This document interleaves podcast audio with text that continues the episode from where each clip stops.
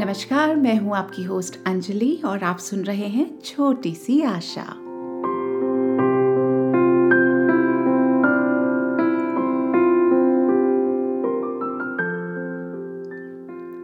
इंतज़ार।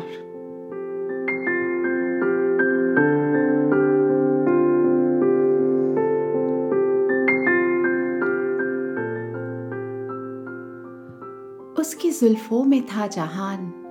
उसकी आँखों में एक कहानी थी। उसके होठों पे थी मुस्कान और मुँह पे वो रवानी थी।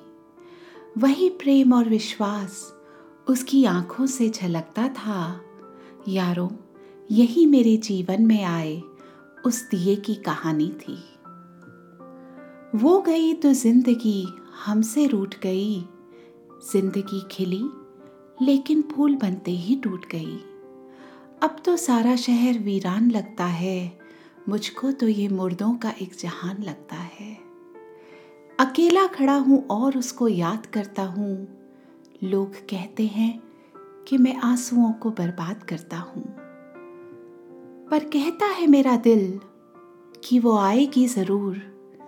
इसी आस पर मैं हर पल उसका इंतज़ार करता हूँ।